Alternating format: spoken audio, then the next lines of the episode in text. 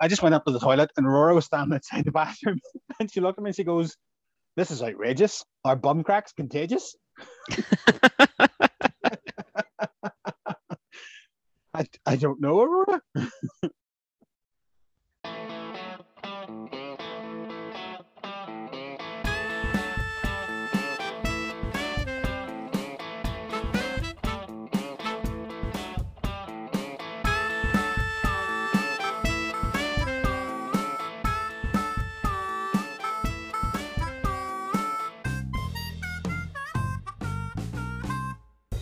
I do not. I do not know how to introduce it. Three, What? two, one. what? Right. Hello. Um. Hello. hello. Is that it? Is that your attempt at an introduction? hello. 61, 61 episodes in. and you don't know how to. This is your episode. Hello, everybody. Welcome to the Movie Chef podcast, where we make a meal out of movies. That's uh, that uh, jovial voice you heard there attempting to introduce the show as a one-off test experiment. is my executive host Cormac. I am your host Tebbs, and well, come on, tell me what all that were about. Yeah, how do you not know how to introduce the show just yet? Hello. I don't know. I genuinely don't know. I don't know what to say. It's like when you're put under pressure. It's like being put under pressure. You know, you always break. You always cave. It's like I, uh, like I am not. I am not a sports person. You know, I don't. I don't thrive under the pressure. Oh, you know, but no, not at all. No, I'm no, no. Wasn't prepared. You know, So I need anytime, to- anytime you try anything with you scripted, it's like, nope, it's just not happening, not happening. No, it can't. It can't happen. I don't function that way. I'm sorry. It's not. I know. so if I put a spotlight on you and count it down from three, two, one, you won't have a clue what we're going on. I would probably just faint and like hit the ground and concuss myself. So, birthday boy this week, 21 again. twenty-one. again. How many years is that now? Eighteen years. You've been twenty-one. That's about 18 years I've been 21 now. Did you have a good birthday? Um, a, a pleasant one. Um, I received a few graphic novels that I had. I got some um, DC graphic novels. I wanted to obviously read up on Justice League and stuff like that. So I decided to, to ask for some of them. Right. Okay. Uh, what else did I, what else did we do? Nothing, because we're in fucking lockdown. Nothing. Can't do anything. Looked looked out the windows, done me ten thousand steps. Oh, something I did do for myself. though. I'll show you. This is as this is an audio mean um, medium. It'll mean nothing to anybody else. Um, can you see that setup there? Can you see the Can you see the bike? Um, it looks like that sex machine from Burn After Reading, but it is. A, oh, so it's a bicycle that It's doesn't like- move. it's called- It's called a turbo trainer, right? So I got this road bike about Jesus, must be about five years ago, and I, I, I used it as a I'll lose weight, definitely lose weight going up and down to work, blah blah blah blah. Didn't really happen because the wheels are far too thin, and I'm a, I'm quite a heavy guy, so it was kind of like it was like you were you know rolling on the concrete instead of rolling on tires. So I kind of put it to the side, and I was like, oh, one day, one day I'll get back to that. And then I was talking to a friend the other day, and he was like, why don't you just get a turbo trainer? If you want to do something on the bike. I was like, what the fuck is a turbo trainer? So obviously, turbo trainer is a little bracket that sits on the back wheel and it's got like a wee turning point that goes up against the back tire. So you it steadies itself, it hooks Hmm. on by the nuts and bolts at the back. So then you put your back wheel up on it and you can cycle to your heart's content. Because you've been after a, a exercise bike for a while now. They're like rocking our shit at the minute, aren't they? it's about a month and a half to two months I've been looking for an exercise bike. And like I've got to the point about three weeks ago where I was like, "Do you know what? I- will pay four hundred pounds for an exercise bike. I will fucking pay four hundred pounds for an exercise bike. And I was on Amazon. I was like, I will fucking pay four hundred pounds. And I was there one for three hundred and sixty nine ninety nine. I was like, do you know what? Fuck it. I want one. I need one. I'm I I need it. So I went in, not delivered to your area. I can tell you why that is afterwards, but it's something to do with the Irish Sea. is it our border that isn't a border that is a border that isn't a border? I was um okay, a friend of mine was talking to one of his customers the other day who wanted to buy a, a fireplace and have it shipped to Ireland. And uh, when you tell him that the, the delivery would prob you know would probably be over a hundred pounds, he didn't want to buy it anymore. Well, you see, do you know what the problem with the UK is now? There's Boris there's Johnson. Country, there's well, yes, yes, but there is also there is also a country that is as close to Ireland as what the UK is, near enough, and it's called France. And uh, France can deliver stuff from the north Mhm. part of their island called France to the They can. southern tip of ours, you know, called Ireland. It's quite And, direct. um, It's it's do you know what? I would probably say it's maybe maybe 50 miles more than than what it's going to be, you know, other way. Um, treacherous shipping lanes, though we've been told. Treacherous. Oh, oh, it's it is it's it's it's it's treacherous. It, it is Yeah. treacherous. I mean, I mean, That's- all those ferries go there anyway. You know, they but they're they're hardened ferries. They're like submarine ferries. You know, they're the special kind of ones. You know.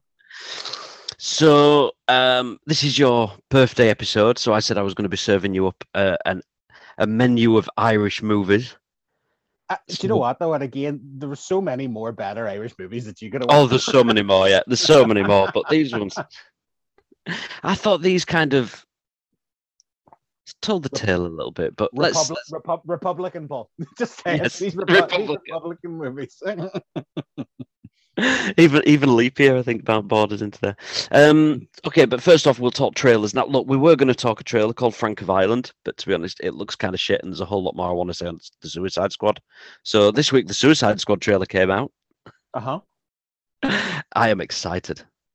I am Yeah, yeah. am do you know? very excited for this. Yeah, do you know what? It it it actually it, it stirred a few things in my stomach when I was watching it. Um, you know, obviously there's going to be those parallels between it and Guardians of the Galaxy. You know, the, the the comedy angle, and again, there's going to be a lot of characters that we know from you know Marvel's world and DC's world now because of James Gunn. Uh, but Mm. no, I agree with you. I agree with you. I, I enjoy I it. I think uh, biggest reveal out of it was that Sylvester Stallone is voicing King Shark, um, and he was sort of the standout character. Yeah, the, the, CG, the CGI for King Shark now. It, it needs, I think, I think it needs touching up. It always gets touched up, you know. It needs it needs the Sonic the Hedgehog touch up. I think. well, apparently James Gunn were talking and saying they designed it as uh, the hammerhead version, a hammerhead shark, but because his eyes would be on the side of the hammer head, Mhm. um, they couldn't sort of judge as to who he were looking at at any one time, and it looked looked bad on film, so they went with the great white shark instead. But look, So we, the- went, the- we went for shitty CGI instead. no, this has still got another what four months before it's going to come out, so I won't be surprised if this is still getting touched up and yeah, and some yeah, of the. CGIs yet. But um, I think uh, look, there's a lot we can talk about it, but I'm going to wait um, until we start coming about theories about it. But John Cena and Idris Elba look to be standouts in that kind of action star doing comedy kind of vibe, and I love that from John Cena. He, he, I, I always thought he was a pale imitation of The Rock, but in some of the stuff I've seen him in, um, Bumblebee and whatnot, he's he's got that comic timing. I think he can be really good, and it, it, they've already announced that he's going to have his own spin-off show after this film, so he must be a star performer from this film. But the the one f- takeaway for me was King Shark just ripping a man in half. I just thought that It looks nice and gory. Yeah, it Oh, looks yeah. nice and gory, and I'm hoping that's the kind of that's the kind of avenue that they go down. Obviously, you know, we know with the Snyderverse that he obviously wanted it to be a lot darker than than what Warner Brothers wanted it to be. Mhm. Um, they wanted it to be more of a anti, uh, or not even an anti. They wanted it just to be as parallel to Marvel, but he Zack Snyder wanted it to be a dark, grittier. Look because let's be honest, the DC characters are a lot darker and a lot grittier than a lot of what the Oh. Marvel characters are. Oh yeah, Um, absolutely. But I agree with you. I agree with you. I, I kind of you kind of get that look from John Cena, um, where because he takes himself very seriously in in the wrestling world, um, that he could probably have really good comic timing. So I'm kind of looking forward to his character.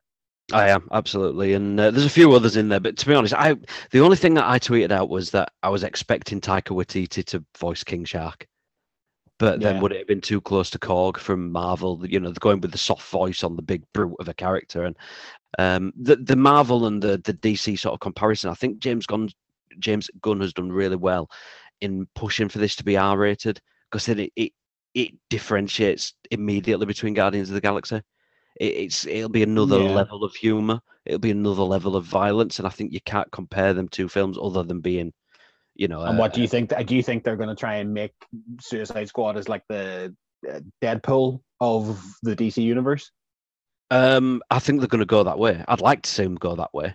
It's still grounded in reality, but it's a lot more comical. The the characters he's going for. There were hints at um, who the final sort of villain is going to be or the final beast they've got to take on, and it, it's it's crazy. It's insane, but it's the like I say, the, seeing guys get ripped in half and King Shark biting heads off people and and the effing and jeffing throughout and the John Cena saying they'll eat an entire beach full of dicks in the name of justice. It, it's another level of comedy, and I think you you know I, I think they've done well just basically just so it doesn't become a comparison. So you can't imagine straight away going who's you know better, what? Will or whatever. Of everything, I know that we were happy for one reason, and that's Boomerang Man's back. Captain Boomerang's back. Boomerang. Captain Boomerang. Boomerang. Fantastic. I can't like I can't wait. I can't wait to see what he does for this version of the Suicide Squad. Can I just? I'm saying this now on uh, March 28th, 2021. Captain Boomerang will be dead within 10 minutes. No. I'm going no, there. No. I think I'll this- make I'll make I'll do the opposite to that on whatever time it is and whatever date it is. Um he will be the hero.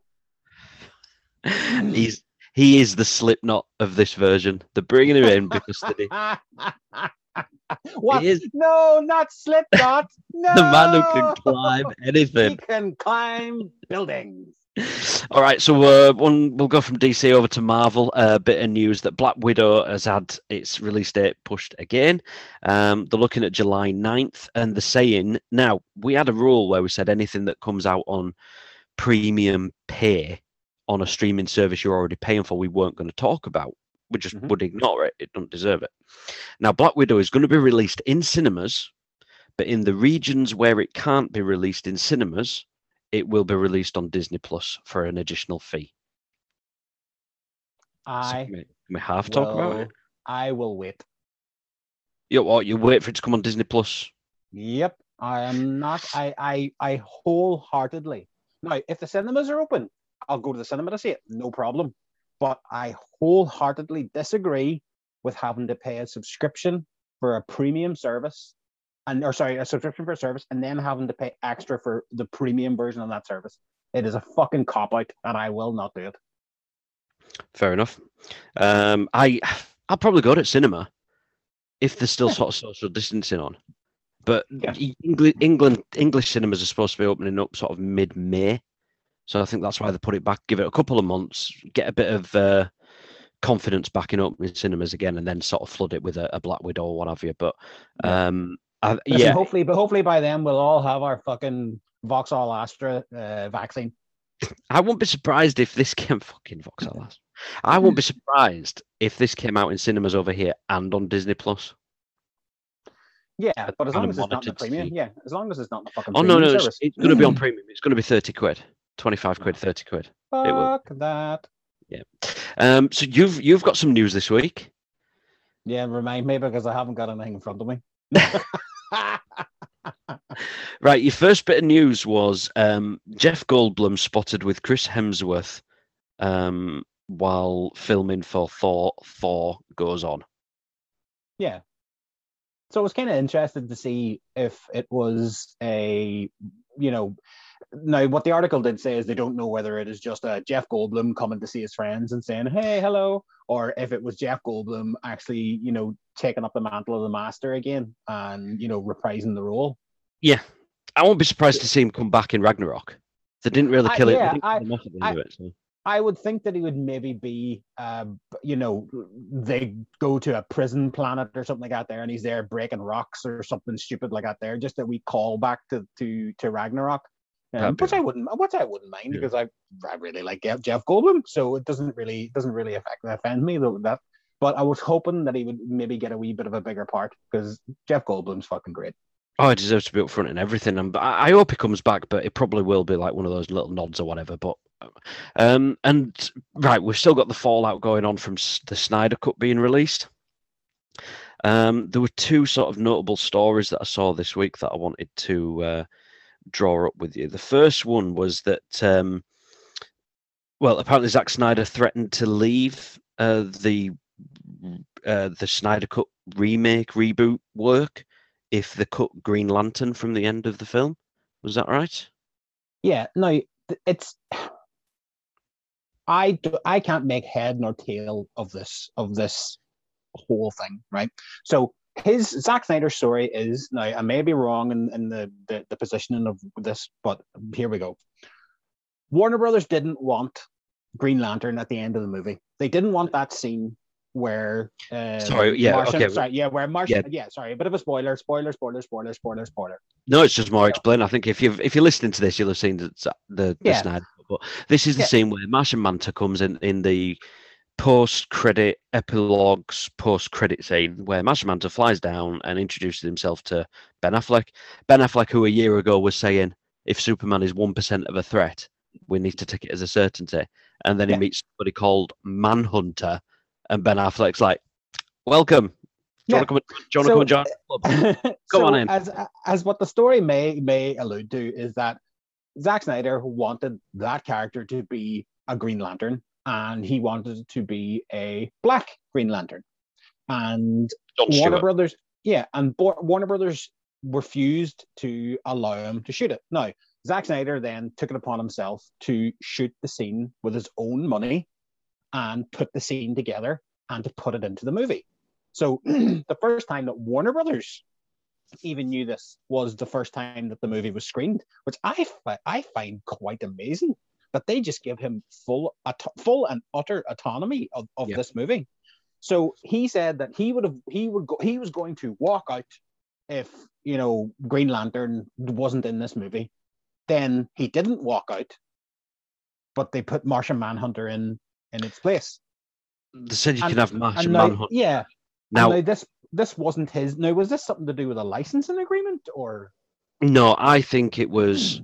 Um, I'd hazard a guess that Warner have plans for Green Lantern, and they know um, from all sorts of different reports coming out from various Warner executives. One in particular, um, Ann Sarnoff, talking about um, Snyder's Justice League. It's pretty much reiterating that it's done. This is the end of it. You know, this is his the end of his vision. That was his film, and Warner were very much against having um, sequels set up in this way. Um, one of the other arguments flying around, or one of the other positions of some of the actors and people, is that people of color had their roles drastically reduced when Joss Whedon and Geoff Johns took over uh, the original film back in 2016-17. So Snyder's argument is, I wanted there to be a black Green Lantern turn up and make its announcement. Um, Warner said no. Snyder was going to leave, but he realised that we can put he could put Martian Manhunter in that. Now he's actually played by um, Lennox Henry Henry Lennox. So he's he's uh, Swanwick, the, the the military guy in, in disguise all along. So he is a person of color. Technically, the actor is a person of color, and the, the character is as well. Um, so I think he's sort of bargained and said, right, we'll keep Martian Manhunter in there.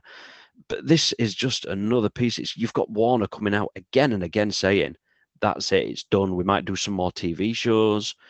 But Snyder knew exactly what he was doing. And what and I said it last week, I enjoyed I did enjoy watching the film. It, I think it's a well-made film with some good action scenes, and I enjoyed it more than the cinema version. And you'd be wrong. But fair enough. But what I didn't like was the sequel bait in that you knew damn well Warner didn't want. And they're funding all this. They made it happen. It wouldn't have happened without them. And it couldn't have just had that little bit of I don't know what the word is, but a little bit announced about him just to go, you know what? Maybe I should do what they want. Maybe should I should finish it at the end of the film rather than going on another 20 minutes. But like, what in what world? In what world does a director get full autonomy over a movie? Do you know what I mean? Like, how many, Mm. how many, how many directors out there get to have full, an unlicensed autonomy of a movie? Is it not regular? Is it not regular? You know that a, studio will intervene intervene in movies. Isn't this not something that happens ninety five percent of the time? You know what? I'd probably say in this day and age, Scorsese, Spielberg, possibly Tarantino.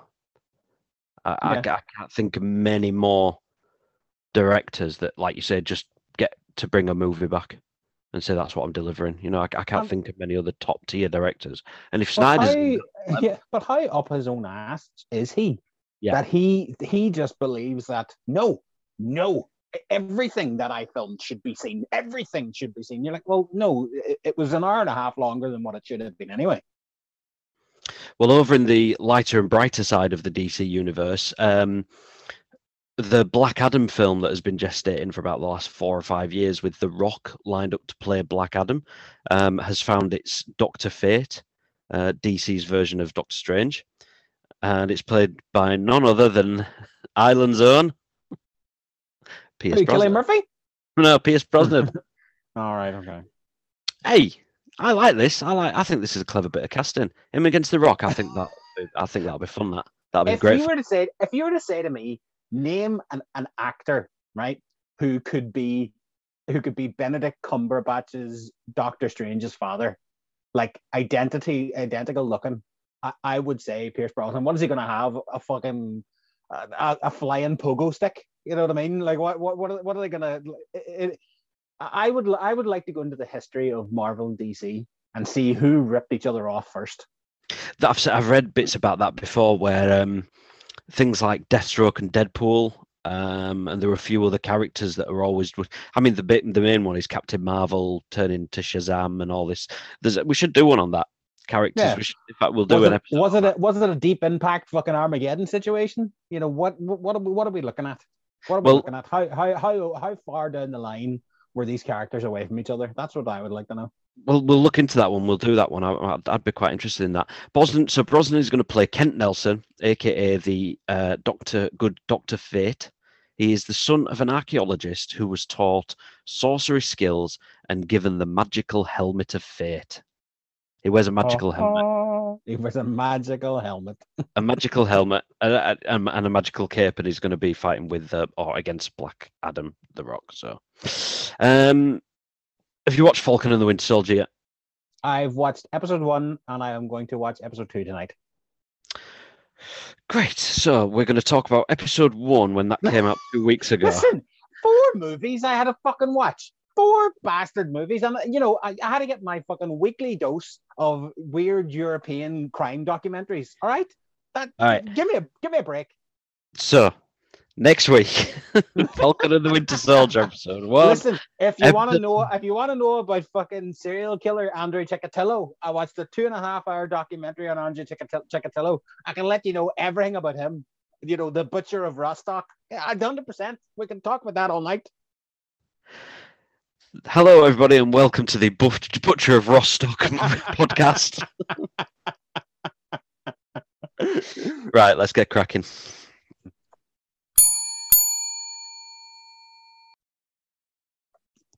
Well, as it's your birthday and you um, appear to be Irish, I, what?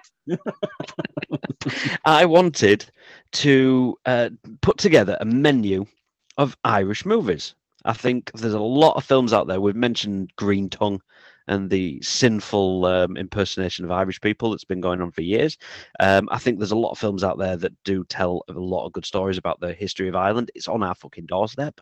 Uh, a lot of Americans pretend they're from Ireland or pretend their ancestors came from Ireland. So it means a lot to people. Uh, and I wanted to sort of have a look more at, like I said, not just the piss takey films and not just having a, a laugh, but I really wanted to have a look at the history of of Ireland and all this. And uh, so the the starter um, that I present, an introduction to films made in Ireland, set in Ireland, about Ireland, is The Wind That Shakes the Barley. Cillian Murphy and Liam Cunningham, directed by Ken Loach, a 2006 film um, set in against the backdrop of the Irish War of Independence and two brothers who were fighting against British forces. So, have you seen this before? Before I asked you to watch it, Uh, yes, I'd seen it before. Um, It's it's one of those films that you know. Let's let's let's put it on the line now, right? Let's let's let's lay it on the line. I I obviously have an issue with Britain being the enemy of of everything. You know, every you know in every every movie. But there's sometimes where it's justified.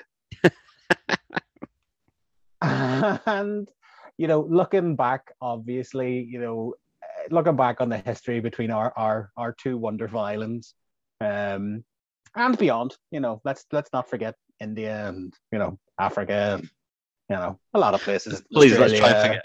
Our Yeah, education, our education system has tried to forget it. So please, could you as well, well? yeah, and I think that's what I'm bringing up to. I mean, the problem, the problem with a lot of English or British people um, is the fact that they are not taught this stuff. You know, you are given, you're taught the Tudors and you know Mary Queen of Scots, and you're taught, you know, Shakespeare, and brilliant, but you're not taught a lot of things that happen around the world. You're not taught about things like um, Winston Churchill, you know, creating the black and tans to come in and you know shoot people in their in their houses in Ireland. You're not taught that you know that him and his father starved, you know, six to seven million people in in Bengal. You know, you're not taught these things, and you know that's not a derogatory thing against you know English people. These things are these things are hard to find, and it's your education system that doesn't teach you.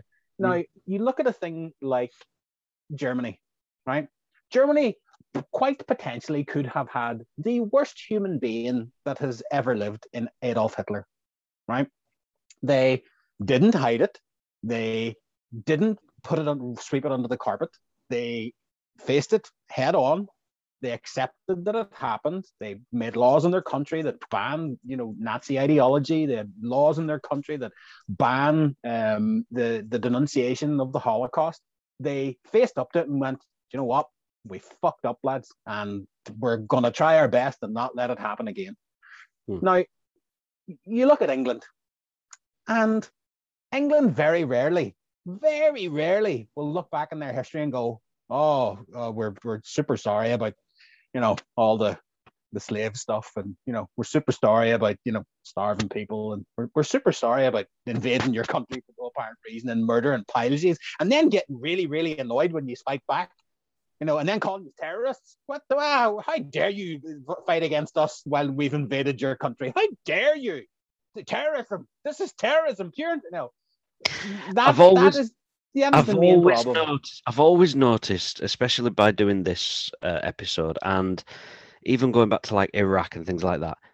If we invade somebody, Vietnam, if we invade somebody, they're insurgents, they're terrorists, they're- and it's like we've invaded their country.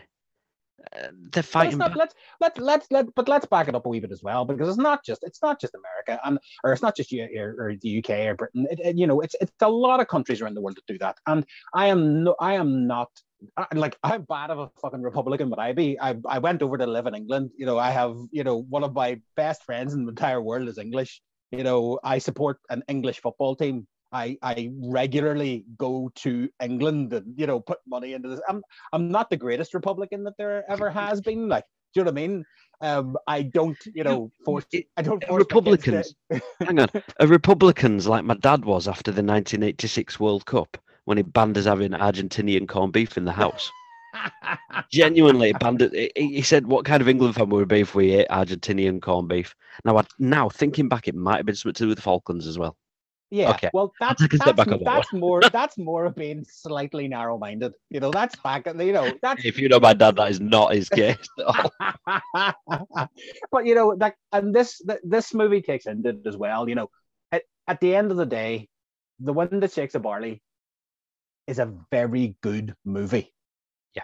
now forget about all the the ideology forget about the you know the the the, the nasty nasty brits you know forget about all that it, it, it's a ken loach film at the end of the day. But there's a lot of talk of the proletariat and you know the bourgeoisie and things like that. There, you know, Yeah. th- stuff like Ken Loach loves to do. You know, he he he is working class and fucking will stand by the working class, which is great. You know, it it, Ken- it, Ken Loach is the. If you ever hear about a kitchen sink drama, that's Ken Loach. That's filled in the, oh, the council 100%. estate. It's people down on the luck. It's class systems. it- that is all he ever talked. That that's the basis of his films. And when the Shakespeare is about, for me, look as a Brit watching this. First of all, I thought it was horrendous. I thought it was even worse when I realised that they actually used ex-military officers as the extras of the British soldiers back then, Mhm. and they didn't ask them to be any more aggressive than they would be going through insurgent locations, insur- insurgent Yeah. communities. Now they it's, were it's yeah, it, it's dragging this people is just from what happened. homes. Yeah, this is dragging people from the homes. It is humiliation. It's derogatory comments. It is it's beatings. It's murders. It's eh, it was horrendous, and this was happening on our doorstep at the start of last century. and people wonder. Well, I'm going to shock you. I'm going to shock you, Paul. this was happening up until the 1980s. Well, yeah, there. This is what we're going to come on to later on. We've got another. Yeah, this it's it's insane to think. But that, again, uh, but, uh, there but aren't- that's but sorry, that's can I just it's, just one second? It's insane to think that there aren't entire um, seasons of history lessons put aside to teach people about the troubles and the British involvement and exactly what happened. Because I think it's embarrassing that as a 37 year old man who's got uh, an Irish friend of 20 years, I'm still having to read up on Wikipedia exactly what went on. Well, yeah, Or I mean, That might be my lack of understanding as well, or my lack it's of. it's not it's knowledge. not your lack of understanding at all. You know, I mean, the thing the thing that always you know baffles me is that this stuff is taught like for for instance. Now, I am not saying that the, you know this is a Catholic Protestant thing either, right? No. But my my missus, I am I am agnostic. I don't you know follow the banner of the Catholic Church. I was brought up a Catholic. Um, I was raised a Catholic. Um, I then turned away from the Catholic Catholic Church. My, my mother asked me, you know, do you want to go to church when I was 11 year old? And I went, fucking no, no. Why the fuck would I want to go to church? But I don't want to do that. Predators on the telly. yeah, I still have this thing. I still have this thing. I tell, told you about it m- m- many a time. I've still got Catholic guilt. I've still got Yeah. the guilt, and that's what the priests have instilled in me, right? But Fucking I hell, have- I've, I- I've spoken to I've spoken to you that much. I've got Catholic guilt. but my my missus is a, is a Protestant. I'm a Catholic. Our, our well, obviously we're agnostic, and the kids have not been brought up in any uh, you know under any religious banner. Yeah. But talking to my missus, when I was in school, I learned about the First World War. I learned about the Second World War. I learned about suffragettes. I learned about Vietnam. Uh, I learned about the Irish Civil War. We learned about partition. We learned about the Easter Rising. We- learned about Spanish monarchy. We learned about French monarchy. We learned about English monarchy. We learned about you know Scottish history, Robert the Bruce, you know things like that. There, and this is the stuff that I covered from I was in primary school to the end of high school, right? And when I'm talking to my missus, I ask her, "What what did you learn about?" And she's like, "The, the Tudors and the Battle of the Boyne." Like, yeah, we uh, that- for that's me, my, literally all you've learned. And she's like, "Yeah, that's that's all we were taught." my history GCSE uh, was the history of medicine, um, canals, US. Isambard, Kingdom Brunel. I think US. Yeah, yeah, definitely. Oh, there was some Brunel and there. Types of bridges, types of canal bridges. Uh, but but we lived in Yorkshire. You know, canals are like fucking Yeah, everywhere. yeah. You can't fucking move for fucking canals. But no, look. Anyway, so this wind that shakes the barley. They. It, my understanding of it was this is the sort of it's coming off the sort of civil not sort of civil war but there's a Yeah. battles going on up there and then this is the sort of the british were left over and the the irish still living in ireland being obviously the, there's a british uh, military presence in ireland they formed Mhm. The irish republican army to fight back to Well, reclaim this, their yeah, yeah. this- thi- now I'm go- I'm going to try and break this down to you in very very quick terms. Right now, this is not this is not going to be you know completely historically accurate, but this is going to be an understanding.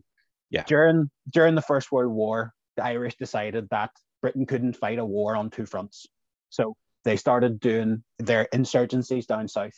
And in 1916, there was an Easter Rising where they pinned a Republican proclamation to the GPO, the General Post Office in Dublin, basically declaring the Irish Republic, the Irish Republic, and this is what the Irish Republic will stand for. Obviously, Britain didn't like this. Um, they brought more people over. So around the War of Independence was a few years later. Um, this was a constant war. You know, this was a obviously the Easter Rising was defeated um, because you can't you can't at that stage take on you know the might of the British Empire and expect to win. It was like quelled in four or five days. But what this did was that it it sowed the seeds of doubt everywhere. Um, it basically showed people that you know what we, we can actually put a fight up. So around 1919 was the War of Independence. Um, what happened then was a guy called Michael Collins uh, went over to England to. They all decided that not all of them. There was a guy called Eamon de Valera as well, who was the head. He was the first president of Ireland. Eamon de Valera didn't want to negotiate with the British because he said you couldn't trust them. So Michael Collins went over and just yeah, went over and and had discussions with you've the got a point. point and had discussions with the British, and basically what they did was they would give Ireland its 26 counties and keep the six counties up north as part of the British Empire. Now, the Brits knew exactly what they were doing because the Irish people wanted the entire island. And by splitting it into 26 and 6, they knew that there would be two factions. They knew that two factions would break away. There would be the factions that would go, listen, this is the best we can do. We can take the 26 now and then we, we can, you know, talk and we can treaty and we can try and get the six counties back later on. And then there was the other side going, well, hold on. I've just fought a fucking war for six years. I've just I've just put my family, myself through every kind of hell for the last six, seven years. There's not a fucking hope that I'm going to accept 26 counties. I want 32 counties or nothing. And then that's when the Irish Civil War happened. And this is where the difference, the split in the wind, the wind that shakes the barley. So it started obviously during the War of Independence. And then whenever that split comes, um, it goes over to the Irish Civil War. Um, but yeah, but again, you can't you can't fight against the might of the British Empire back then. You know, they were still, you know, they still had their, the amount of their power. But that's that's a general history of what it was in. England knew exactly what it was doing, you know, in breaking up breaking up the country, and they they wanted the country to fall apart. And you know what? I'll be totally honest with you. Coming back to the film, if you are not familiar with everything that Cormac's talking about, if it's new to you, if it's fresh, or if it's one of those parts of history that you've just never really read up on, whichever side of the Atlantic you're from, read up on it first. Even just a Wikipedia about you know the Irish yeah. Civil War, the Easter Rising, and then go into this film because it would everything makes a lot more sense about what's going I, on. But I think I think that I think that the um uh, but some of the performances, I think Cillian Murphy was outstanding in it. But there's a girl who plays his girlfriend, Sinead uh, Orla Fitzgerald. Like there's a scene where they're looking the, the, the British army are looking for guns and they've just they've just ambushed uh, the British army on a road and they come to the house and they burn the house out but they take her out and then they cut her hair off and basically mm. try to scalp her yeah and her reaction to her grandmother who's who has seen her her grandson beaten to death in a chicken coop when she just wants to get on with the grandmother's just stoic and I want to get on with, and she is just shouting in her grandmother's face, just going, "I don't want to fucking live like this," and that that that welled me up a bit, and I was like, "Fucking hell, that that just hits real home because it's kind of like when you're looking at something now, when you're looking at Yemen or you're looking at fucking you know Sudan or you're looking anywhere in the world where there's where there's strife or where there's struggle, you know, there's everybody around the world would just look at somebody and go, I, I just want fucking peace. I don't want to mm. have to deal with this shit anymore. And that's kind of strong with me. But there was a few really. Liam Cunningham I thought was fantastic. Liam Cunningham, who is in every single fucking Irish movie. If it's if it's filmed if it's filmed in Ireland, Liam Cunningham or or fucking Colm Meaney's going to be in it.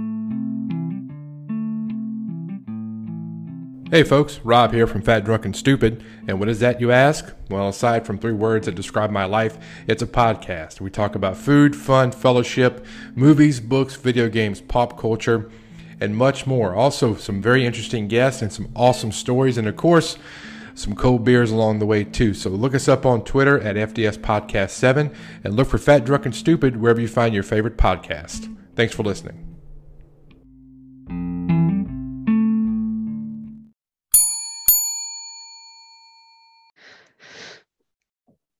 Well, this one I am very much apologetic for. I'm, I'm not. right. So the fish course is what I googled what um you know bad accent bad irish accents in films right mm-hmm. leap year came on and i uh, watched the first five minutes of it because i'd never seen it and i heard some of the accents and i thought oh christ no that's it that's going in we're going to watch that and there's uh, it was just inoffensive crap. Yeah, you know what I mean. it was. Do you know what? It wasn't even so bad that it kept my attention. It nah. was. It was so fucking boring. This is the Amy Adams film Leap Year from 2010, um, also starring Matthew Goode, and it is about, well, a psychopathic woman who travels to Ireland to follow her husband um, because she believes that some ancient Irish tradition, so it is. I don't. that that annoyed me. And she goes to the old. What does she say to her, her dad while she's John Lithgow? Go back to the old country because they're all from Boston. Anyway, so yeah, that's that was what was really annoying. When he started talking about the old country, I'm like, you've probably never been to fucking Ireland in your life. Um, and it's about this woman that travels to Ireland to surprise her husband, uh, excuse me, uh, her boyfriend, um, after four years of him not not proposing and and and constantly letting her down, and of course one hilarious mishap after another as she The goes Irish, ro- the Irish rogue. and she meets obviously Declan, uh, who is Matthew Goode. Now, Irish accent for me passable for you. Wasn't bad at all. You know what? It, Seemed was, all it. There was there was a few there was a few scenes in the bar where I was like, oh, it's a bit maybe a bit dodgy. Is he Irish? Is he trying to fake a different kind of Irish accent? And I was like, mm, hold on, I'll just leave it. But his his accent wasn't offensive. It wasn't off- as offensive as I wanted it to be. And also, I was so I was so disappointed that John Lithgow was in this movie, and he was in the movie for like five minutes. Yeah. And he didn't, and he didn't even affect the fucking ac- accent. It was like it was. Oh, So, I mean, first of all, I'm watching this and they they get diverted from Dublin to Cardiff International Airport, and then Well, obvi- you know obviously, Do you know? Do you know what? Do you know what, what kept annoying me? What kept annoying me was the the cliffs of Moher. They kept showing the cliffs of Moher. You know, the, the the cliffs of Moher are these the big walled cliffs that they've showed about three or four times in it. Yeah. They're at the other other side of Ireland, and it just kept annoying me. And I was like, why do they keep showing the cliffs of Moher? Like they're not there. so obviously this is a woman that she's she's, she's on a plane. The plane's been diverted to Cardiff. She's got to get a ferry to Ireland and then make her way up to Dublin. Um, and obviously the, the luggage goes missing and the car breaks down and cows in the road and all sorts of hilarity. And I just kept thinking, you're in Cardiff, you get on the bus or a taxi because she seems to have an endless supply of money. Get in a taxi up to Holyhead, north of Wales, ferry across to Dublin. She's there. I don't know. I don't. I'm still trying to work out which route she took. Well, She got, that's like- that's the that's the great thing about this movie. It never actually tells you what day she's on. We all know that she has to get there, but before the 29th of February. But Yeah. it never really specifically says as to when the day is she is presently. Well, they did on the if ah see how we paid attention. They got to the 28th the day before, and she needed to get to the train because they'd missed it the day before. Oh yeah, the- oh yeah, sorry, yes, the train. And that was on- no trains running on Sunday. Now, according to IMDb, the lie. last well, according to IMDb, um, 2016 was the next leap year on a Monday. where- yeah. But, like I said, Listen, I you don't expect- even you don't even need to get into that much. I mean, I think I think the problem the problem I think that you had the same as I had with it is that I wanted I wanted it to be as offensive as, as PS I love you. did. I wanted I wanted the stupid fucking tropes. I wanted the hold a hair to hair. I wanted to be leprechaun sitting on a fucking rock. I wanted I wanted to be so offended that I would come in and go, ah fucking this and that and those. Yeah. But it tried to do something interesting in between the stupidity of the actual movie, which is really fucking stupid. It was sowing the seeds of the fact that Declan just keeps telling her, you know, don't be so fucking stupid. Oh, hi, diddly die, diddly dee, diddly. And he keeps saying this, these things to her. Oh, American coming over, diddly eye, diddly dee, and all this stuff. And I was like, you know what? Maybe they're trying. Maybe they're trying to give it the. Maybe we shouldn't be as offensive in Irish movies, you know, thinking about hmm. Americans and Irish. And I was kind of caught between a rock and a hard place. And I was like, well, no, I want it to be offensive. I want to complain about it. I don't want a movie where nothing happens. You know, we're led to believe that this girl lands in Dingle in this pub where this guy who is continually rude to her, like continually, like just looking down his nose at her and fucking, ah, she- and she's starting to fall for him after what she's known him for less than 72 hours, right? And Adam Scott is the is the fiance in this, and he's you know a doctor and stuff like that there. And yes, he's a bit not there as a human being sometimes. You know, he's not there. But all that can be sorted out with a conversation. Do you know what I mean? Like everything, everything, everything wrong with their relationship It's not like they are happy. She's fucking successful. She's money driven. She's, you know, wants in the, the, the good apartment and all this stuff. And yet she'll do anything to get there. And then within 72 hours of meeting Declan, it's like, nah, well, I would rather live in a rundown pub in Dingle. I yeah, I, you know what? I've I've literally got no notes on this. I just wasn't I, offended. I I've don't got either. nothing. This is the magnolia of films. You know, like the paint color you get. It Mm-hmm. literally goes with anything. You put it on the wall, it's beige. beige film. I thought I thought you were talking about the Tom Cruise movie. And I was like, No, My no, no, God. no. Magnolia's on. PTA did a great job of Magnolia. I don't know. No, what I'm, I'm talking about the paint color. It is just a totally inoffensive piece of crap. It, for me, I'm sure there's a lot of people out there that do enjoy rom coms and will love it. But for me, there's nothing absolutely at all original about this film.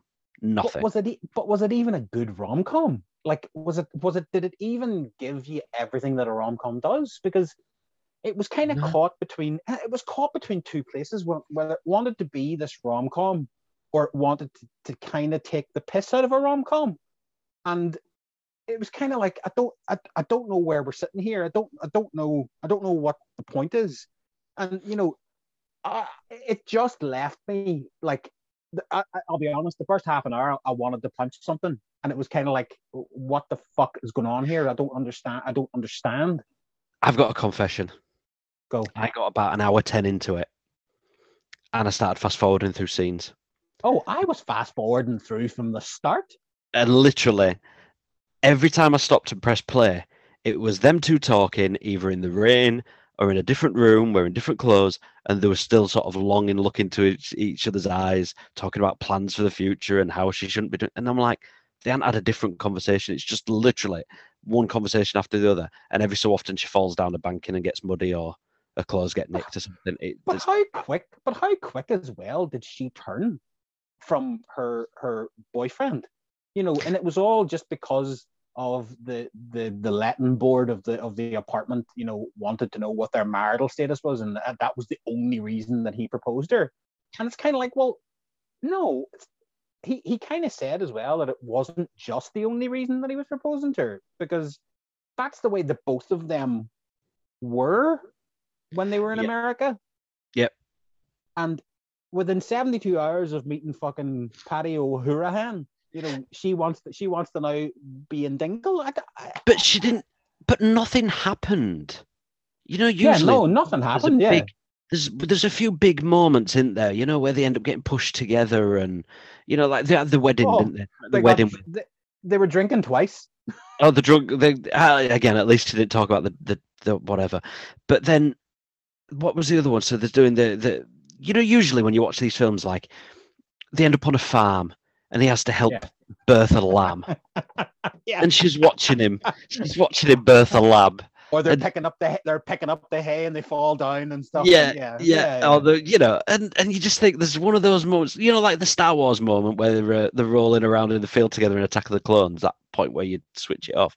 There's not Mm. one of these big moments. Like I said, I just expected to see something where he's, you know, like holding a baby or something. You know, she sees him as really mater- paternal or something, and none of it happened. I just, and in the end. She's telling Adam Scott to fuck off. Successful. eh, She's had one holiday romance. If this, It's if they not were even a it's not even a holiday romance. It's a It's- a fucking weekend. It's a weekend. like like he's he's been rude to her for two of the days, like constantly rude to her for two of these days, and she wasn't that bad. Like it wasn't as if she was the problem either. Like you know, sometimes she's the hard nosed American, you know, coming to the small town, blah blah blah. All she wanted was help. She was like she was offering them fucking hundreds of euros to take her to Dublin, to Dublin, like She was, hundreds she was in of the euros. pub. She was in the pub and she's like, "Hi, I'm I'm a woman. I'm alone. I'm from another country. My plane has been di- diverted. I've had a horrible 24 hours. Would you mind if I use your phone, please?" Here's, It's here's over the there. number. There's taxi number. Ah, you're ringing me, you bitch. Ah, Oh. Why don't you, why don't you ring yourself a hotel? Ah, Yeah. It's upstairs. Silly bitch. But I just- was like, I uh, yeah, but she wasn't. She wasn't like she wasn't the hard nosed American. She was quite a nice person. But like I, at the end of it all, at the end of it all, I've watched it all. I just sat thinking to myself, Amy Adams was really good in it. Now, I'm not saying that the script was good. I'm not saying that the movie was good. But Amy Adams is a very good actress, and she should be nowhere near this movie. This this stinks of a. I want to do this movie. The studio saying, right, well, we've got this Irish fucking American rom com that you have to do in, in order to do that movie. And, you know, because she's such a good actress, she doesn't phone it in. Now, the main course. This one is a tough old time. Okay. Uh, I saw this a few years ago. Um, obviously, watched it again, and we're going back to talking about what we're talking about with Wind That Shakes the Barley, but something quite a lot more modern. Uh, this is the Steve McQueen film Hunger, starring Michael Fassbender from 2008, um, based on the um, I don't know how many it was. Sorry, I do apologise. I think there's about 70 odd um, people, uh, members of the IRA, were locked up in Maze prison, um, and Yeah. a number of them went on um, dirty protests, no blankets. Yeah. Uh, so the, the, the, the basic gist of it was that they were looking for, um, uh, they wanted to be classed as an army. They wanted to be given uh, POW status because they didn't believe that they were criminals.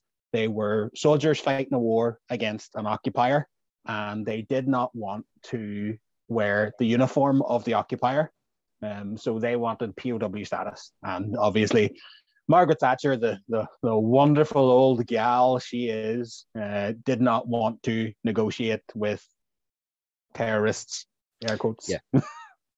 Now, But yeah, Okay, so first of all, this is focusing on members of the IRA. Now, again, that them three letters in in England 100%.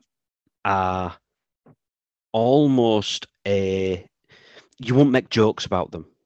Do you know what I mean? It's very Yeah. much seen as the IRA. You know, you make okay. I was that's what that was going to come out really wrong, but you know, people make jokes about Al Qaeda or what have you. Yeah. the IRA was a much more immediate threat. Growing up through the 80s and 90s, I knew of the IRA, but I was too young to understand it. I knew something was on, but they were. um I'm thinking the right words here. Sold to us. The IRA was sold to the British people as a terrorist organization. The Boogeymen, they were a terrorist organization. Yeah. Um, they were the bad guys. British people were good. We're just trying to protect Northern Ireland. So to watch this through a different lens and to learn basically more about that story, I thought was really interesting. The reason why I've got it as the main course is because Michael Fassbender uh, is. I think it takes a certain amount of dedication to lose the weight and to make yourself look as uh, thin and gaunt and and obviously somebody on Yeah. hunger strike needs to be. Uh, but th- there's one scene in particular we'll come on to. But so in terms of yourself, then this was more. This was set in 1981, so this is all quite just around the time you were born, but you grew up with in these Yeah. communities. Yeah, well, you see, what what some people probably might not realize outside of, of Northern Ireland or Ireland is that the hunger striker hunger strikes were a, a moment that changed everything in this country because it showed the brutality that Britain had uh, on one side, um, but it also on the other side showed that why would terrorists be given preferential treatment for blowing up people in their own country? Um, you know, obviously, obviously, it's a long and fucking drawn out, uh, you know, history of, of what what's going on in this country, and I will be hundred percent honest. A lot of it I have only seen from one side of the argument. You know, Mhm. I I have tried to to to to branch out and and do a lot of reading on on the two sides of the community. Um, I have uh, family members who are were in the armed forces. I have family members who were not in the armed forces. There were various. Okay, let's just say there are various groups and various communities Yeah. around the time, and Yeah, and people I were obviously associated with certain groups. yeah, and I understand. I understand both sides. I understand both sides of the argument, right? Um, but the hunger strikers changed, changed over here, as very much what Bloody Sunday did, because what Bloody Sunday did was it showed the Catholics that England didn't give a shit about them. And it was a what are you going to do? What will you do to stop them from killing us? And I can tell you that the IRA's ranks and the IRA's membership went up a thousandfold the day after Bloody Sunday. And it was the very same when the hunger strike happened because on I mean, the Catholic on the Catholic side of the community, um, it was very much the, the, the British government's fault because uh, what a lot of people don't understand, what a lot of people don't realize as well, is that Bobby Sands was an MP. Mm-hmm. Bobby Sands Bobby's, was an elect was an elected yeah. member of, of the British Parliament. He actually got elected while he was imprisoned. Yeah, in Fermanagh, South Tyrone, mm. and all all they had. Maggie Thatcher was just staunch, and she just did not want to not see them as as terrorists, as the terrorists she thought that they they were, and most of the British people, of course, did as well. Um, but it, the, the hunger okay, itself. Just, sorry, can I just just to, just to balance this out? Okay, British people. This is the. I mean, English people. I think do have a very um, solid right. I'm not saying at all that this is them saying we were sold a lie because the IRA bombed Canary um, mm-hmm. Canary Wharf, uh, the Brighton, Manchester. Uh, Man- half of Manchester got blown up. Um, the Brighton Birmingham, the Birmingham, the Birmingham, Birmingham bombs. There was yeah. the Brighton Brighton Hotel where a number of where the court, Conservative Party conference was taking place. Uh, killed a number of people, including Norman Tebbit's uh, wife. So, mm-hmm. I, I, yeah, look, I'm, I'm, we were saw that these people were terrorists, and the fact is, if you, to me, if you plant a bomb in a city centre where there's no army around you, you're causing terror. So I, I get that argument, and that's the way I've been raised to believe it. But what I also am, these films especially have opened my eyes to is that there's another side to it. They're not just stormtroopers from Star Wars. You know what I mean? There is. Yeah, no, I listen. Is, I, uh, I, I agree with you. I there's a backstory to it as well. Yeah, I agree with you. I am. I am in no way I, I absolutely no way condoning anything that anybody's done. As no. as I said, as, as I said years ago, you know, there is this there is this continual argument over here today, even now, right now, today, there's a massive debate going on about a United Ireland. Um, there was a, a TV program down south that brought in DUP politicians, Sinn Féin politicians, people from you know uh, celebrities, the sporting world from north and south, and it was basically a, a debate about Irish unity, and that happened just this weekend. And I I think that every no, and I know it's easy for me to say because I've never directly, not, I've been indirectly affected by terrorism, but I've not been directly affected by terrorism. It's very easy for me to say this, but I believe that a line should be drawn in the sand and go right. Shit happened on both sides. We understand the stories, and people should celebrate the stories, and people should talk about their stories on both sides of the, sides of the aisle, on Protestant side and the Catholic side. But there has to be a time where we draw a fucking line in the sand and go right. We need to move forward. Our, our, you would, I would love for an American or for yourself to come over here and witness an election campaign between Sinn Féin, DUP, SDLP, and UUP, because it is literally just can't let those Catholics in. Can't let those Protestants in. Aye, but what about taxes, lads? No, no, no, no, no. Forget about taxes. You can't let those prods in. No, you can't let those Catholics in. And that is still a debate and an argument that still happens to this day. And we need we need to fucking move forward from that. And that's that's the main. And uh, going back to hunger, going back to hunger. Can I just one know, last one last question on it? Do you think because it was always described as the Troubles. It was the yeah. IRA who were um, causing. That's a British. That's a British word. That's a British yeah, yeah, word. Yeah. Um, and then you've got the UVF and the UDA on on the loyalist side who are doing certain things. The Republicans doing certain things. If they'd have called it a war, you know, if it was known as an, you know, the Irish Civil War was still going on until 1998. Do you think that would have helped draw it in a line in the sand by saying war's over, go home, rather than just the troubles no. and the troubling? No, because it was because it's such a small country, and because so many people were affected. Um, you know, when you're talking about you know five, six, seven thousand people dying, and that's on both sides, army, civilians. You know, when you're talking about uh, the IRA used to come and uh, if if a person was seen talking to somebody from the British Army, then they were interrogated. If the IRA didn't like what they said, then they were disappeared. And basically, it didn't matter who they were, if it was male, female, child, whatever, it didn't matter. They would just bury them in a field and forget about them. No, And going back to hunger, these men in this prison were people who, now again, it never explicitly said whether they were people who were found guilty. Well, they weren't even found guilty, whether they were just been locked up for being in the Mm. IRA. There may have been people that did these disappearing, these interrogations, these bombings. They may have been innocent and only locked up through association.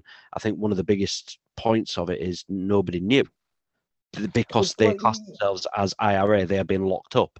There was no due process. There was no court case. They were being just locked up. Yeah, well, that's that that that's called internment. Internment was in Northern Ireland, where basically the army could pick you up off the street and put you in prison, and that was it. Hmm. And that was until have- when? That, that that. I think internment ended in. Now I may be wrong on the timeline, but I think it was ended in '85. But they could literally, the army could roll up into a Catholic area with their with their panzers, and they could go into your house, break your door down, take two young boys out of your house, put them in the back, and put them in prison. No evidence, no no court, no nothing, and you know that was a big that was a big thing you know around that time. Now a few of them you know i think bobby sands was in prison for uh, planting a, a bomb um, or being part of the crew that that that, that planted the Yeah. bomb. Um, a few of them were done for gun running you know a few of them were for planting bombs or shooting people or stuff like that there. Um, but if one side it's very hard it's very hard to come to a peace when one side is saying that we're in a war against occupiers and the other side is saying the occupiers are protecting us against terrorism. Mm. and it's just and it's just a fucking wheel that turns around and around and around and there's so much it, that northern ireland is so fascinating um you know just simply because there's so many permutations. There's so much to you know northern ireland. It, it it, it's like even things like Lord Mountbatten. You know, Lord Mountbatten, Prince Charles's fucking favorite uncle. You know, he. I remember when I was younger, my father taking us to a place called Bundoran, and Bundoran is in Donegal, but Donegal is bordered with Sligo, right? And we were going up this wee hill, and we'd just gone over the border of Sligo, and we're on the coast, and it's absolutely beautiful. And my dad looked over, and he goes, "See down there?" And I was like, "Aye," and he goes, "That's where your man Mountbatten was blown up." And then you just drove, just kept driving away, and I was like, "What? what? What? What the fuck are you talking about? Like what the?" And that was just an off the hand comment, and it was, and there's so many of those moments. You know, when you're walking down anywhere, going, "Ah, well, that's where that was blown up. That's where that was fucking shot. That's where this happened." Yeah. And I'm trying to explain sometimes to my child, like Ernie, you know, and I don't. You want to shelter him from a lot of stuff, but you want him to know the history. you want him Yeah. to know, but I, but I don't want to give him my history. I want him to try and learn the history by himself because I know that my history can sometimes be a little bit one-sided, and I get told, I get, I get told off by my missus, you know, Yeah. for that as well. Um, but So in terms Yeah. in terms of this history, then, in terms of the film, look for me, a I, bit but of a I, I, criticism- I enjoy, I enjoyed the story journey, but I enjoyed this movie because it didn't really talk a lot about IRA and stuff like that there because it was it was more left up to the the visceral element of the movie. And you know it didn't really get into a lot of the politics. There's very little speaking uh, you know in the movie at all. Yeah, it was very much um see what i love about a lot of films and the other films that i do love the most is well it was when what we were taught in units show don't tell.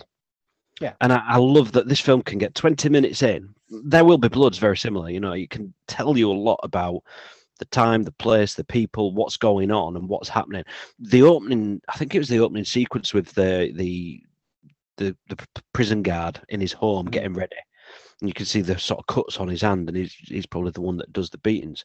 And then he sort of goes out into the street to look to see if anybody's waiting in the street for him.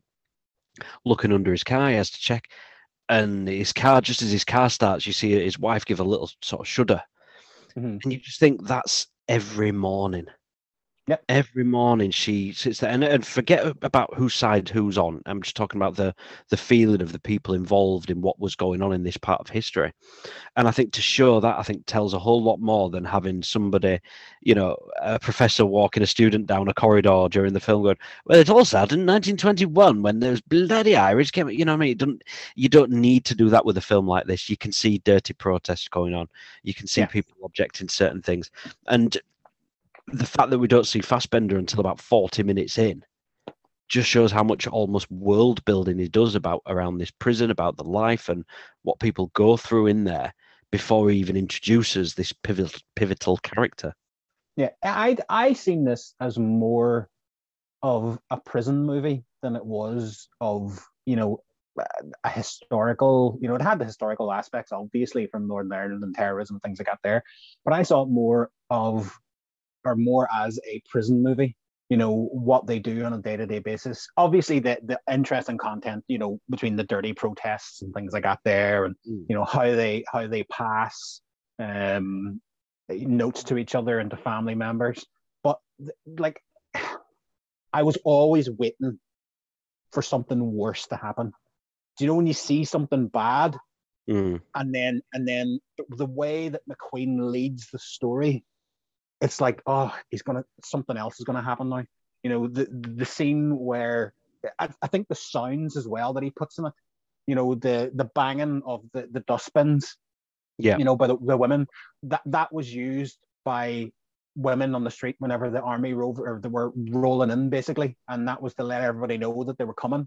Um, Right. And then, you know, to use my favorite word, the juxtaposition then with the the army or the, the the prison guards, you know, banging their shields, letting all the the prisoners know that they're this is fucking cleanup time, boys. You're, you're gonna get a shower, and you're you know, and then there's that scene where they basically subdue them and then stick their fingers up their ass. Yeah. And try and make them shit out everything that, that they're doing. It, it Yeah. it's just such a visceral experience of a movie. And for this to be his McQueen's first feature, Yeah. like his first feature film, fucking hell, that, that it is it is an unbelievable, not just a great movie, but it's an unbelievable piece of art. the thing that always stands out for me is there's always just one scene that I kind of always latch onto sometimes with a, a film that I love like this. You know, I don't think you can sort of say, "Oh, I love this moment where they had their hair cut off" or whatever, but it was the conversation between um, Bobby Sands and um, Liam Cunning, Liam Cunningham again. Um, Father, Father Dom.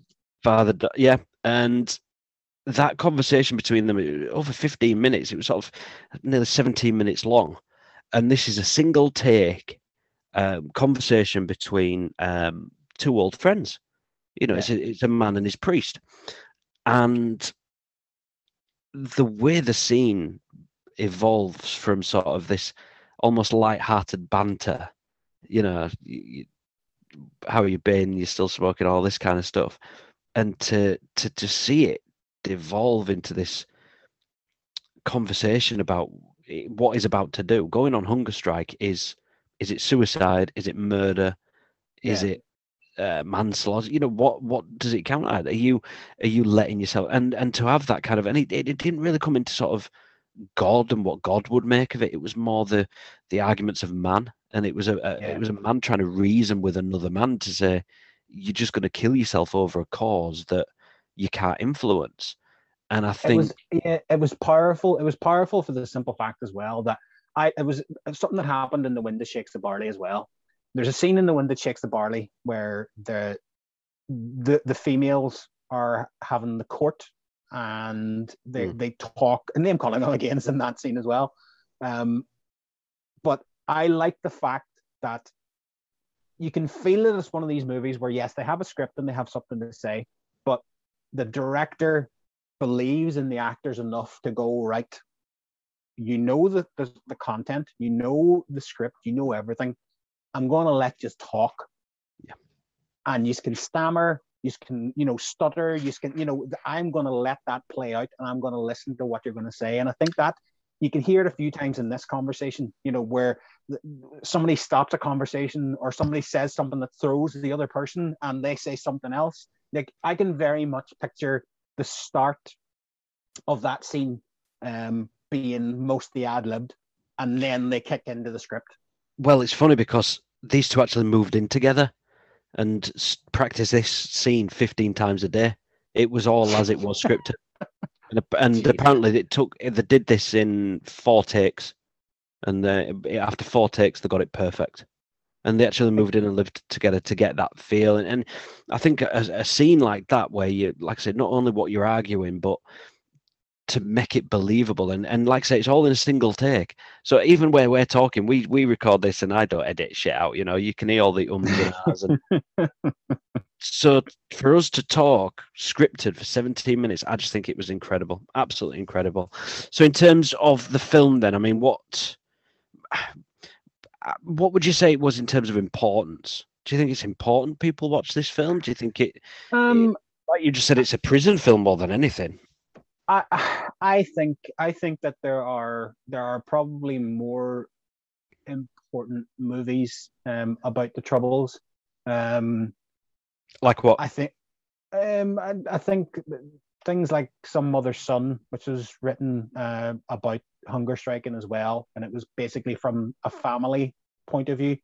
Mhm. Um, there was In the Name of the Father uh, with Daniel Day Lewis, um, kind of give the uh, overview of what Irish people were to the British establishment. You know, they were just cannon fodder. Um, you know, there are there's a lot of important movies. Um, I I don't think that anybody who was brought up in Northern Ireland in a Protestant home would watch Hunger. I don't think they would. Um, I I think Because that of because of who it's about. because of the content that you know you have to understand that Bobby Sands, Bobby Sands on on both sides. Bobby Sands on on the Republican side is seen as a hero and a martyr, not just on the Republican either. You know, you know, I, I, there was something that I I don't know if I've ever said this to you. Do you know this what street um, the British embassy is in Tehran in Iran? Go on. Bobby Sands Street. Right, okay. You know, there's a Bobby Sands Street in Havana, in Cuba. There's a Bobby Sands Street in San Francisco. There's a Bobby Sands Street in South Africa. There's a Bobby Sands Street in, in Australia. Bobby Sands is seen in a lot of places around the world as a Che Guevara figure, you know, giving up his life for a cause and all that stuff. Now, on the other side, Bobby Sands is seen as a terrorist. And I'm sure that there are people, more people around the world that believe that Bobby Sands is a terrorist as well. Um, so seeing somebody maybe uh, martyrized in a movie probably isn't what people want. If you've been affected by IRA terrorism in Northern Ireland, the last thing you want to do is watch a movie that's, you know, no, it doesn't, it doesn't, you know, really glorify anything, you know, No. in the movie. It doesn't glorify fucking hunger strikes. You know, it's it's a visceral, you know, the scene at the end where he's putting the stuff on his lesions, you know, where Mm. there's bones and his skin's coming apart. You know, I, I think that I think that some people should watch it. I would believe that a lot of people wouldn't. Um, but it didn't change my mind on what I believe what the hunger strikers did. Um, didn't change my mind on who they were and what they did. Um, but again, I am very much a person, as you know, you've known me for a lot of my life. I look at things through both sides, and I can I can see things through both sides, and I just believe that a lot of people on one side of the community would not want to see this movie, and I, you know, I, cannot fault them for not wanting it. Um, End of day. Um look, watch it. As with anything, watch it. Make your own will mind we, up. Will we end it? Will we end? Will we end with the hunger one with the quote? One man's terrorist is another man's freedom fighter. I think we shall. Right, come. You're doing how many steps a day? uh, between ten and fifteen thousand. Right. I want to tell you about somebody I know called Ashley Morehouse. Okay. Um, 28th of February would have been Ashley's dad's 65th birthday. Um, Ashley's dad passed away to bowel cancer in 2007. Um, and he's never really done much in terms of fundraising. The guy's an absolute machine when it comes to this. I'll tell you what he's doing in a minute. I don't think I've told you this yet. Is he doing fifteen thousand steps? Well, because you know. from the 1st of March, Ashley has been running one kilometre per calendar date. So on the first of the month, he ran one kilometre. And on the Mhm. second, he ran two kilometres, and so on and so forth. When I last saw him, and I, I work in the same office of him, he was setting out to go do an 18 kilometre run because it was the 18th of the month. And he's looking for sponsorship to recognise this amazing feat. I, I cannot anticipate even driving 496 kilometres in 31 days. Ashley's going to be running them. Um, all the proceeds are going to be raised to go towards Bowel Cancer UK. Uh, Bowel Cancer UK um, is the UK's leading bowel cancer charity. It is the sec- bowel cancer is the second biggest cancer killer in the UK. But due to the incredible work that BC UK does, it's treatable and curable if diagnosed early. Ashley's, Ashley's dad passed away eight months after being diagnosed in 2007. Uh, the major advances in saving lives from bowel cancer in the past 20 years have all come through the research BC UK do.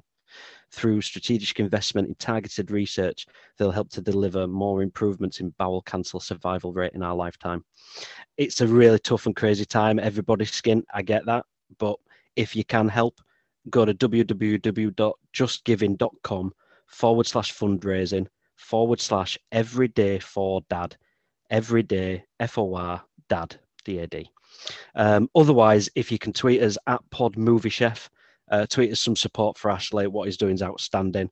Uh, I'm seeing the pain he goes through every day. Uh, best of luck, Ashley. Best of luck. Amazing.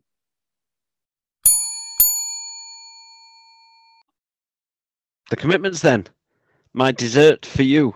You introduced me to this film. I am going to ask you a question. Go. There is an Oscar winner in this film. Name them. Um, an Oscar winner. There's an Oscar winner. One of the cast of the commitments is an Oscar winner. Right. I'm. I can't. I don't know the guy's name, but is it the lead singer from the band? Uh, Rob Strong? No. Yeah. Is that him? No. Go on then. Andrew Andrew Strong, sorry. Rob Andrew Strong. Strong. Um Andrew Strong. It is you know, the ginger guitar player, Uh, yeah. Out, Outspan Foster. Yeah. That that's Glen Hansard. Right. He is the lead singer, musician behind a band in Ireland called The Frames. But he also wrote and performed an Oscar winning song for his movie Once. Okay. I don't know you, but I want to. You know this movie? Mm, No, I don't know that one. Glen Hansard. Yeah, he's an Oscar yeah. winner in the commitments. Good for him. Good for him. I'm just looking at IMDb. Andrea Corr was in this film. Andrea Corr was Jimmy Rabbit's wee sister. Uh-huh. Yeah, she was Sharon. Sharon eh? But uh, no, you introduced me to this at uni. It was one of these where I think we are in.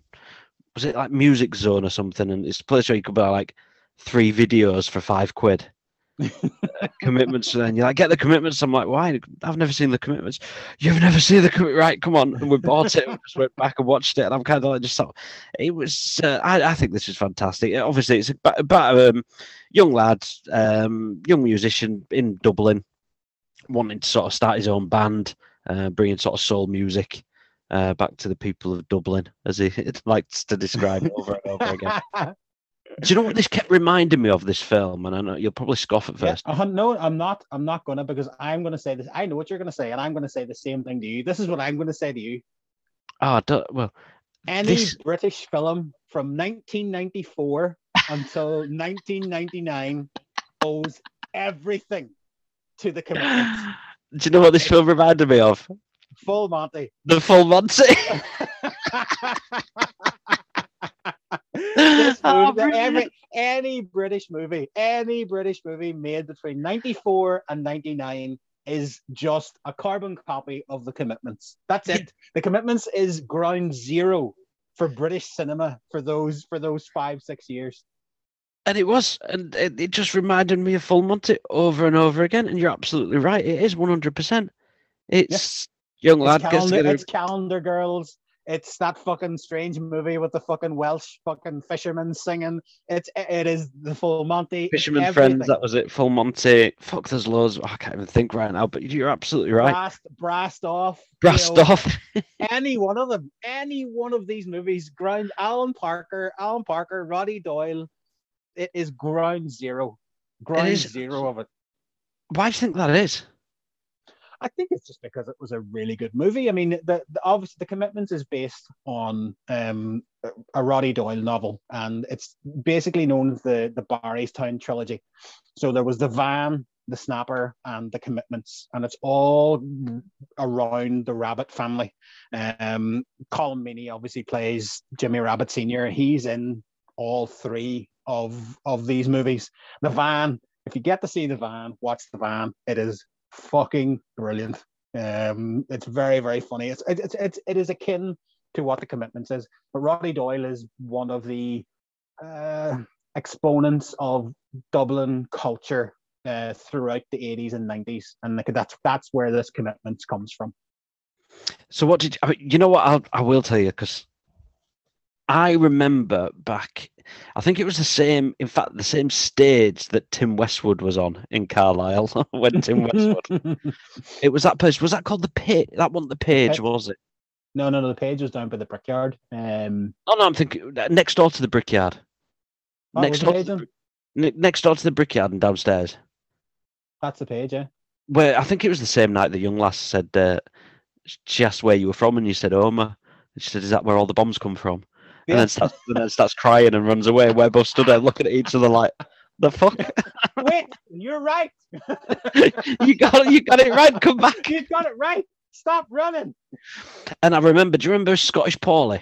Who were in Uh-huh. performing arts. Thing was, the best thing about um, going uh, going to a see, I went to um, a university. It was an institute of the arts, so I did film and creative writing. But the- But there was there was loads of dancers, there were performing artists, there was everyone, and getting them out on karaoke night was brilliant because they could all re- sing really well. So you just had a great night of music because everyone were getting up on stage, and of course they all wanted to be performers in this in the spotlight, and they all wanted to go. So you just had a great night, and somebody sang a song from the Commitments, and until yesterday, I couldn't remember what it was. I just remembered the Try a little tenderness. "Try a Little Tenderness," Yeah. and I could not remember it for the life in me. you see, what you have to understand as well is that there's a thing over here called I don't know if you have them in England. They're called show bands, right? So basically, what used to happen was this show band would go into a town and they would play in the local hall or local town hall, and the town would go see the show band. Mhm. So this is kind of trying to base itself around that show band kind of element as well. And funny enough, Andrew Strong, the guy who the lead singer, Deco, Deco. um, his father, his father um, was in a show band. And guess where he grew up? And I only found this out the other day. Is it in Tyrone? It is in Tyrone. Is it in, specific. is it Omagh Town? It's not Cookstown. it's not Dungannon. You'd be right. Omagh. He grew up in Omagh. Now, he wasn't born in Omagh, but his father was in the show bands in Omagh. Um, like there were uh, a lot of people around Omagh. Omagh is Omagh is very music centric. There's a place called the, uh, the INF, the Irish National Foresters, and the, the show bands all went into the INF. Um, you know, there were uh, you probably George Jones and, and people like that, and Mary Black. You don't know any of them. Oh, they're all Um, flooding back to me. Yeah, yeah, they're all. Mary Black. but Yeah, they, yeah. But they would all, they would all. Many a t- many a time back in the eighties, we always used to crowd around. No, I think what we have in Britain is the Salvation Army brass band. They just go No, around from no, like village no. fair to village fair. I, and- w- I would still I would st- I would say it's more of a in England you go see them at like a holiday camp or something like that there. You know, you Yeah, would you would go to those. well, we have working men's clubs where they have an act on Uh, yeah, yeah, yeah, I- I- Yeah. Sorry, I'll rephrase that. It's kind of like a working men's club. Yeah, yeah, you're right. It's kind of like a working. Have, it's the same in Manchester. They have a turn on a Friday night. but yeah, but like, that's that's where this whole kind of commitment thing comes from. And Rachel, Rachel as well, right? She watched this with me last night. She's never seen the commitments. And there's the odd thing, like I always remember as a kid when I was watching this, I always remember the kid falling over the guy at the wedding. Yeah, And always and I always remember, you know, Deco singing and you know and spilling the drink over people. And you remember, you know, Deco sitting on the on the piano and um what's her name, uh, Bronagh Gallagher pushes her off the fucking pushes him off the, the, the piano, and you remember Michael Wallace, one, two, one, the microphone. You know, you remember these things, and Rachel, it was very much a. She wasn't paying that much attention. Every once in a while, she'd dip in and out of the of the story and give it the blah blah blah.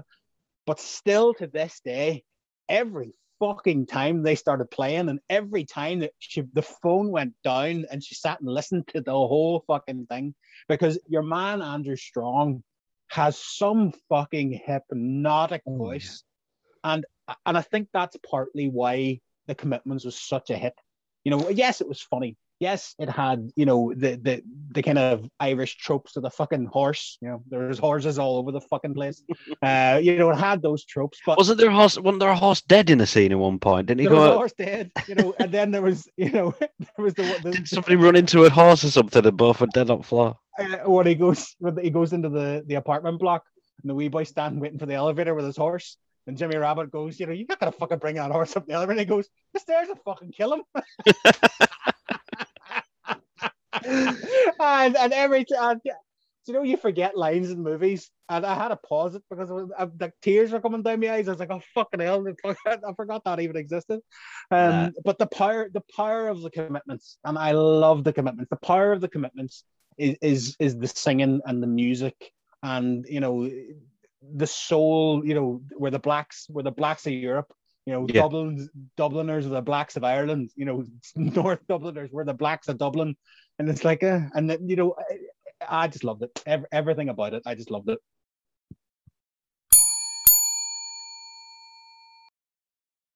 Well, I hope you enjoyed that. It's, by the sounds of it, there's plenty more I could have picked, but I think that's pretty much the same with every one of these menus that we do. But The there, general. uh, The guard, Island, the guard. the the guard. Yeah, I didn't want to pick that because I don't know. It is No. one of the best movies ever made. And the, do you know what? The, the three movies, the three topics, the three uh, headlines should be taken up by Brendan Gleeson movies. That's that's all. There I'm should have been actually. I must admit, uh, uh, it was was it Cal? Uh, is it Calvary? Calvary, yeah, Calvary. That- in that in was all Bruges. right. Uh, I see. I won't put that as an Irish film. All right, just Irish actors and Irish writer and Irish director. All right, all right. In Bruges. Plus, we're doing in Bruges soon. Well, I say In soon. We're doing in Bruges. In Bruges. That's that's the that's the the pinnacle of this. That this podcast will finish. We're going to finish with an episode of me and you having a beer, doing in Bruges, in Bruges, and that's the title of the show. That I created this whole podcast just to be able to do that one episode. Um.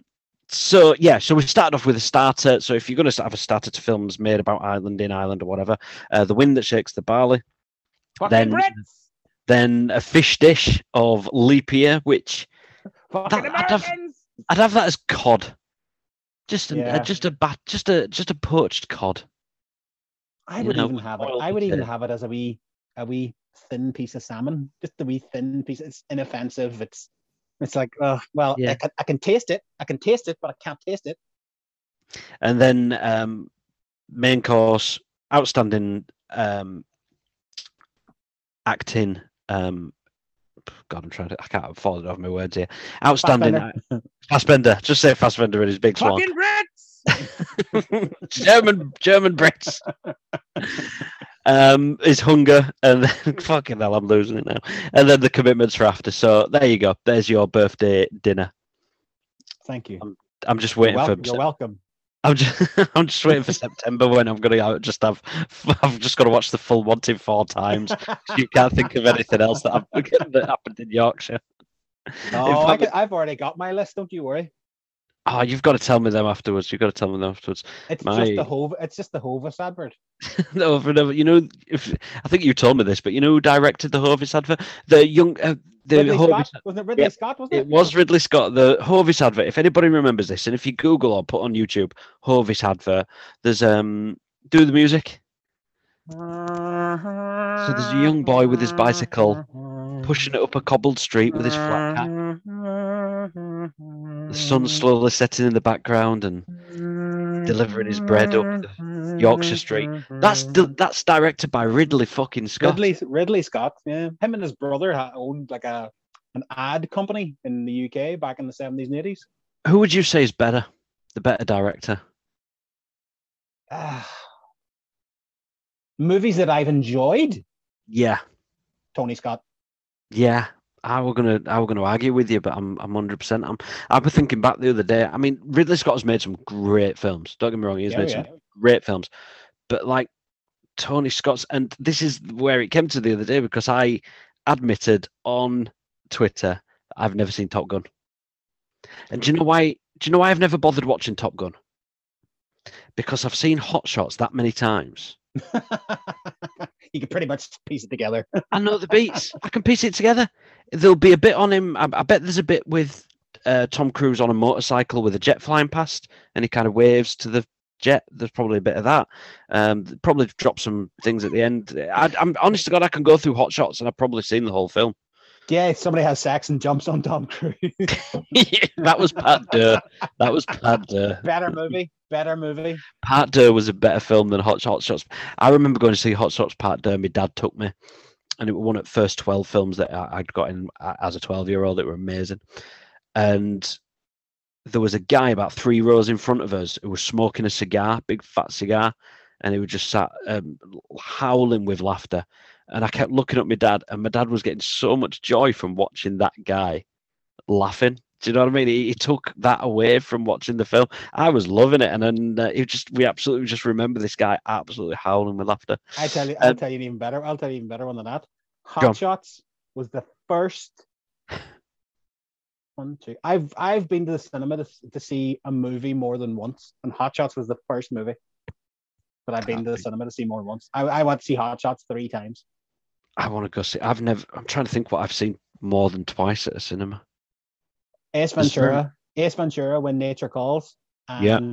Broken Arrow with Christian Slater.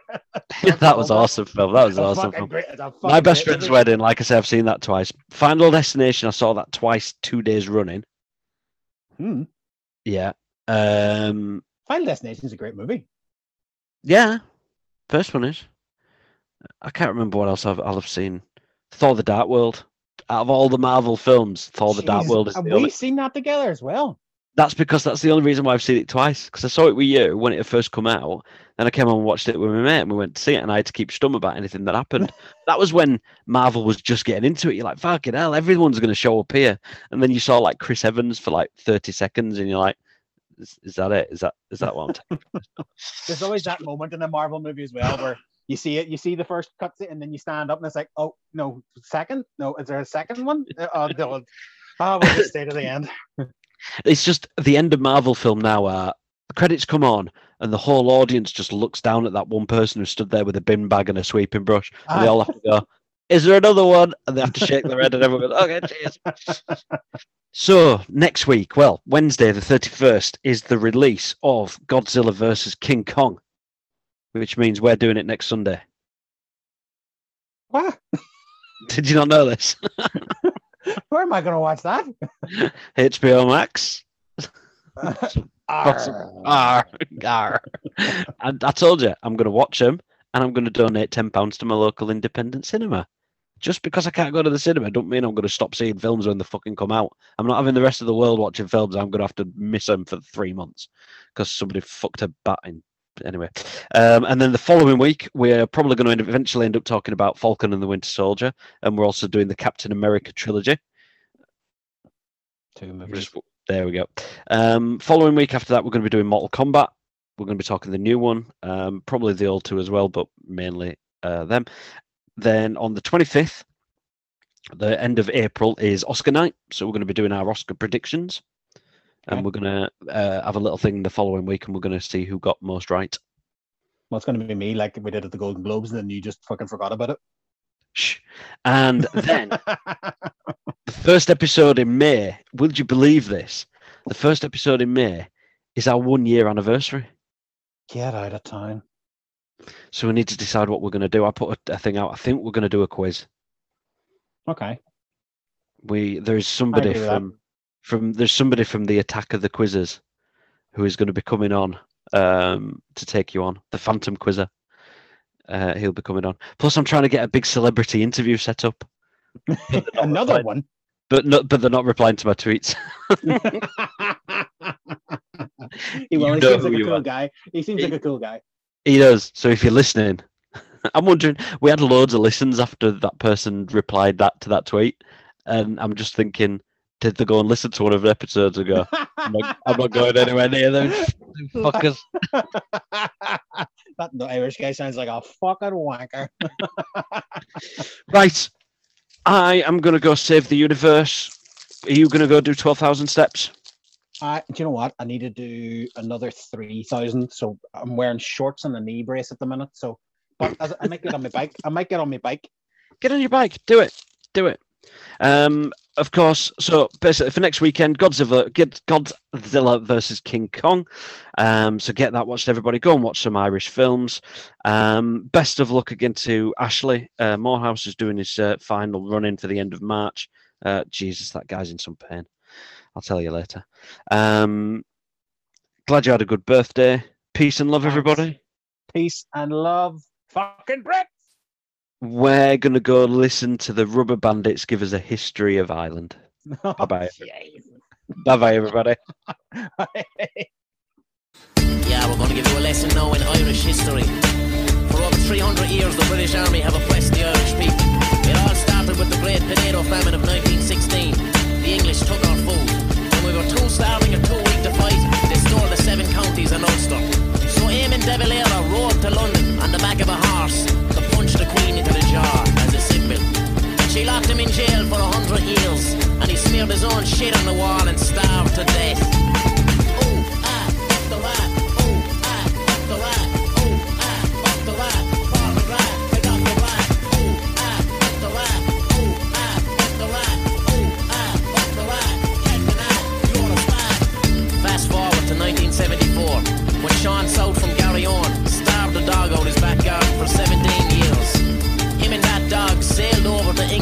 A ship made out of coffins. He trained the dog to make shit of the Queen and to punch her into the jaw as a symbol. But he was caught in the car park of Buckingham Palace and jailed for a hundred years. But he smeared his own shit on the wall and he starved to death like so many before him.